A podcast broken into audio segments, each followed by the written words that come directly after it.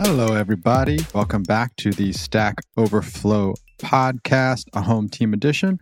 Yours truly, Ben Popper, Director of Content here at Stack Overflow, and my partner in crime, the editor of our blog and maestro of our newsletter, Ryan Thor Donovan.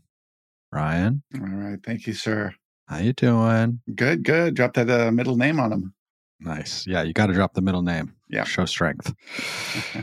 the Nobel Prize in Physics was awarded to three scientists for producing the shortest burst of light ever. hmm So small. So small, tiny. It was one attosecond. An attosecond, like an atomic second. It's one quintillionth of a second. Man. An attosecond and a quintillionth are both just made up. Those are made up numbers. yeah, they're all just made up. So sure. if you can see the electrons, you can study the birth of the universe, you can learn some things. And electrons rule everything around us. Computers too, okay? Software, deep down. It's all Yeah. just electrons, Yeah. ones and twos. Well, that that was so they could look at electrons, right? Going 43 miles per second. Yeah, They're moving so fast. You need to be even faster to take a quick snapshot of them. Just, Yeah. It's like a strobe light. Take a picture. It's like a strobe light, like like moving a fan. So Yeah, uh, I wonder what the use cases of this will be. I mean, obviously we're we're at the pure Yeah. science part of uh, the program here, but I don't know if being able to measure them more precisely will make computers faster. Right. Somebody somebody will come up with something. Ah, here we go. Okay. What could the future hold? Technology taking advantage of attoseconds has largely yet to enter the mainstream, but the future looks bright, experts say. So far, we're only using this stuff to observe electrons, but what is basically untouched yet, or is really just beginning, is to control the electrons, to manipulate their motion, which could lead to Mhm. far faster electronics, as well as potentially spark a revolution in chemistry. We would not be limited to what molecules naturally do. Now that we can see the electrons, then we can poke them, move them around, Right. make them go this way and that. That's coming next. Like one of those machines that knocks the uh, the rotten apples out of the way. Just knocks some electrons. Exactly. I'm glad we brought this back to hardware. Yeah. Okay. This is all better performance for your next gaming PC. Yeah, it's just ultimately you're going to get Nobel prizes just to make you know your Call of Duty run better frame Yeah. rates. That's that's it. That's all it is. That much smoother. Exactly. Yeah. Side note: There was a a petition going around a while back to make Hella an official metric uh, prefix. So it'd be Mm. you know one hellameter to the next star or something like some ridiculous Nice. hologram. I like that. Be hella big. Also, another excellent Norse god. We're getting a lot of Norse god references on this one. Speaking of things that are difficult to observe and, and don't make a lot of sense, the SBF trial begins today. It posits, it alleges that Sam Bankman Fried is behind what may be one of the biggest financial frauds in history $8 billion or something like that. And it really feels like, yeah, sort of a capstone at the end of what was a, you know, a Mhm. crypto era where crypto dominated the conversation. Blockchain technology was the thing that was the hottest and has completely taken a back seat now to AI, as well as, you know, sort of still failed to find its foothold, its great utility in the world from what I can tell. There may be use cases out there, and I would like to be proven wrong. We've had some folks on talking about cross border transactions. You know, if you live in an autocratic state, I'm sure it's a great way to protect your assets from a cryptography, secure messaging, you know, perspective. There might be some utility, but certainly doesn't feel like it's disrupting everyday life and the Mhm. you know sort of movement of industry the way that generative AI has done in its first six to twelve months.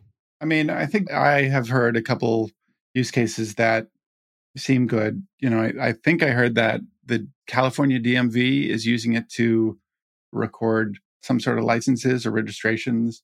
Um, there's some other Mm, ones that are nice. actually using it for something that that is genuine, but it always has felt like anybody talking about crypto is trying to hustle you, Right. right?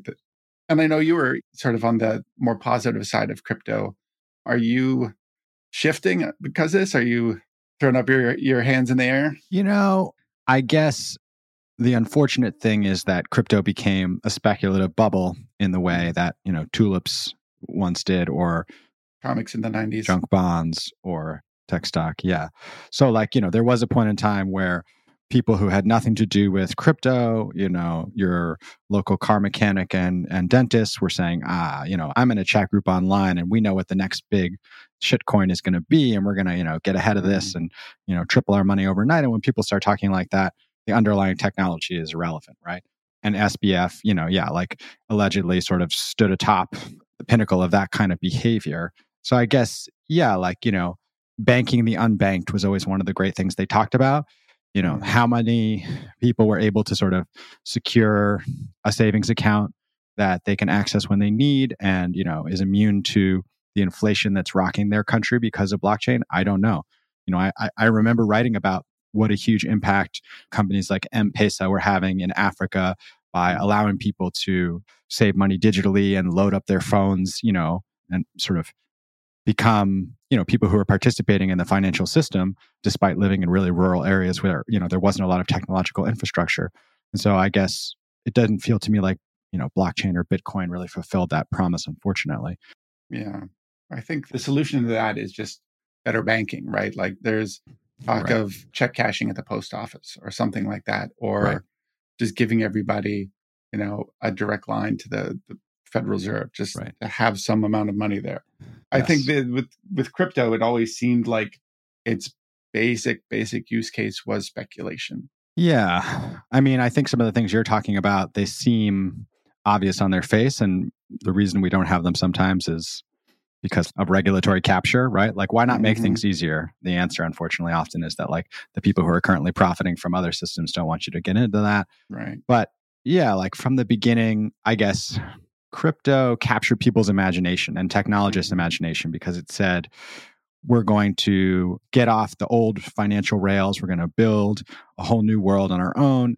And mm-hmm. that world is wrapped up in ideas around cryptography and math and shared compute. And, you know, that was exciting. I mean, software developers and technologists want to be involved in the next big wave. And so, you know, we had done the internet, we had done mobile, we had done social, and we were waiting for something big. And a lot of people banked on this one and it feels it feels bad man to see it not flourish mm. and also to see it hurt a lot of other people you know to see yeah. that be the outcome so. I mean i i think there was a lot of sort of hope around the decentralization part of it like i, I definitely liked hearing about you know daos and the sort of decentralized applications but you know that just speaks to the sort of frustration of the power of platforms right like, right. Everybody wants a little bit more control in their world, but you know, somebody's going to control it eventually. Yeah, yeah, I think you're right. I think another piece of it was a reaction to, you know, locked in social graphs and other walled gardens and the idea that we could create these shared spaces that, you know, Mastodon has done to a degree and some people, you mm-hmm. know, have found great community there and are running their own servers and stuff like that. But yeah, the ease of use for the average user and the ability to get to that sort of mega scale right. and to have that network effect still requires, at least till now. You know, centralization has been the answer. I mean, not in open source software, right? Like, I mean, mm-hmm. Linux rules the world and maybe there's a benevolent dictator for life, but it's open to all to, mm-hmm. you know, improve and fork and change. So in open source software, maybe you have seen the success of that idea. Yeah. I mean, talk about Linux, and there's so many flavors of Linux and Unix, which is the the sort yeah. of underlying just people contributing and forking and building their own. I think that's that's really powerful. But you know, like you said, the the network effect having a big platform is actually kind of great. Like I haven't used Mastodon much, and I was mostly mm-hmm. a lurker on Twitter, but I still lurk on Twitter because it's still right where people are posting things and where you find everybody. Yeah, you're lurking on or, Twitter, and we will we will never stop calling it Twitter. I will right? never stop exactly. calling it Twitter. Exactly, never. And yeah, I guess the other funny thing about the Sam Bankman-Fried one is like he just couldn't stop himself yeah. from continuing to talk. There's a great piece in Wired we can link in the show notes. Sam Bankman Fried is the worst client ever. Mm-hmm. You know, he mm-hmm. really did himself no favors in the lead up to this trial, you know, speaking with journalists and appearing on podcasts. And I guess the defense is like, I was just doing my best and I was clueless. I wasn't defrauding yeah. anybody. I'm just not that bright. We'll see how that one plays out. I mean, they had a chat channel called Wire Fraud where they were talking about defrauding yes. people. So, yes. Yes. Also important to remember that like three of the four major people who were indicted have pled guilty and are cooperating. So he's in a pretty bad position as the one person trying to buck that trend. Yeah. All right. Well, we'll see how that goes. Its trial starts today. It's supposed to take six to eight weeks. So we'll check back on that one in a little bit. Right. Next up in our news hits, California's Math and Misadventure is about to go national. Ryan, tell me what this one's about. So there were some uh, proposed changes to the middle school math curriculum where they're they're talking about getting rid of algebra, pushing it later. Mm. And the article I read was written by a math professor. He studies undergraduate math curriculums. It's like I think he's a child of a math high school teacher too, and he read this entire thousand page proposal and was like, not based on research. The things you're trying to cut are sort of key to the things you're trying to promote, like data science and computer science. And the proposed quote unquote data science course is sort of a data understanding course, which is valuable, but it's not going to replace the sort of logical manipulation of algebra.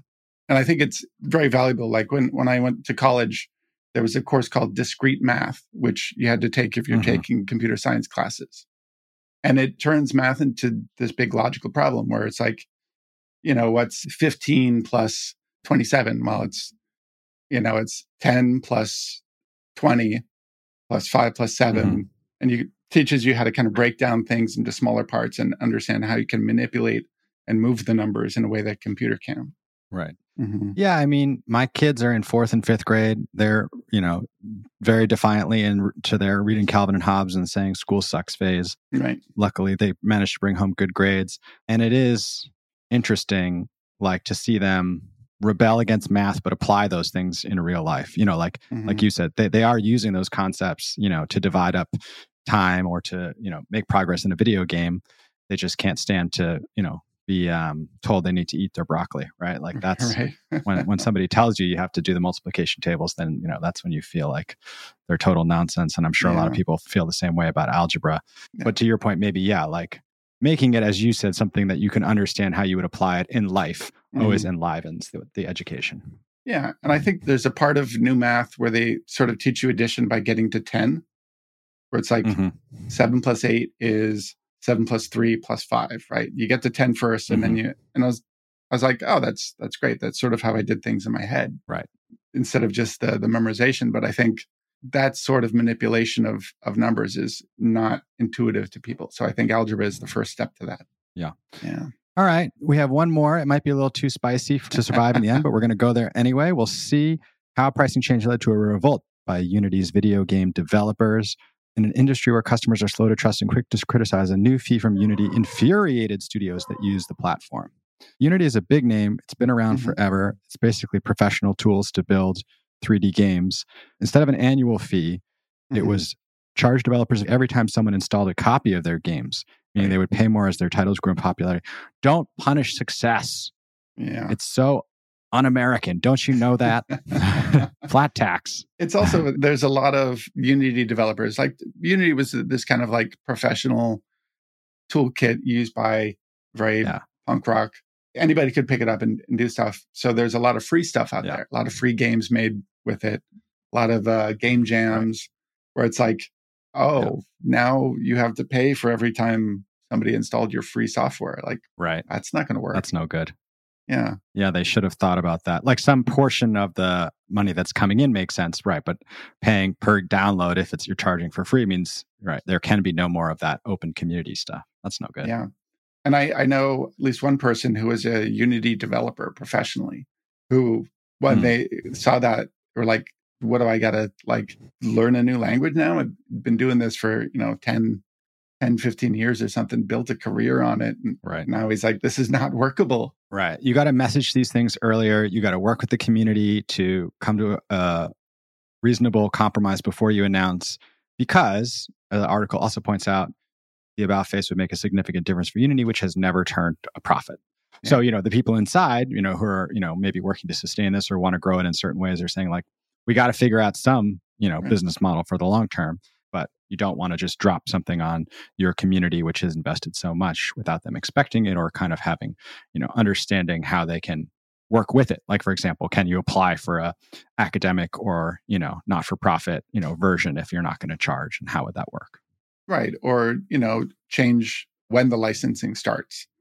So if you've Mhm. already been Mhm. paying on this other licensing scheme, you're not going to suddenly owe, you know, thousands of dollars because your game was a success five years ago. Right. Developers said they felt betrayed. Many spent years learning and coding in a particular programming language used by Unity called C Sharp. I mean, to be fair, C sharp is a language that, you know, can be used elsewhere. I think we use Right. C sharp on Yeah. uh, Stack Overflow because it's Yeah. a it's a Microsoft technology. Yeah, we're a Microsoft shop. Don't sweat.net. Yeah. Well, it's interesting. hmm Among other changes, it raised the revenue threshold for games. Okay, so larger developers are primarily charged and smaller ones not. Company still plans to go ahead with the new fee model. Okay, so they did respond to this and made some changes. You know, maybe more will come to sort of sort out this brouhaha. But yeah, that's a great first start that you should have had with the community first. You know, under a hundred thousand copies, you know, we're not going to charge you. That way, you can have your game jam, you can have your, you know, your indie creative thing, right? Yeah, I mean, I think there is a uh, negotiating technique where you say something crazy to start something that is unacceptable to everybody and use that as the, like the baseline negotiating position. Right, right. You get that stocking horse out there. I That's like right. It. And then you say, well, okay, we'll do this other one. And you're like, oh, that's All right. All right, everybody. Thank you so much for listening. As always, if you have thoughts about any of this, how to properly teach math, what the best way for Unity and its developers to come together is, the fate of SBF, whatever, you know, jump on the blog, leave us a comment, hit us up at the podcast. You know, we want to hear from y'all and get you involved in the show. As we do, uh, always at this time, we're going to shout out the winner of a badge, somebody who came on Stack Overflow and helped to spread a little knowledge or asked a great question. Great question today, awarded 50 minutes ago to Vasco, how to test abstract classes in Java with JUnit. If you've ever wondered, there is a question for you, helped 135,000 people. So we appreciate you for asking a great question. Congrats on your badge.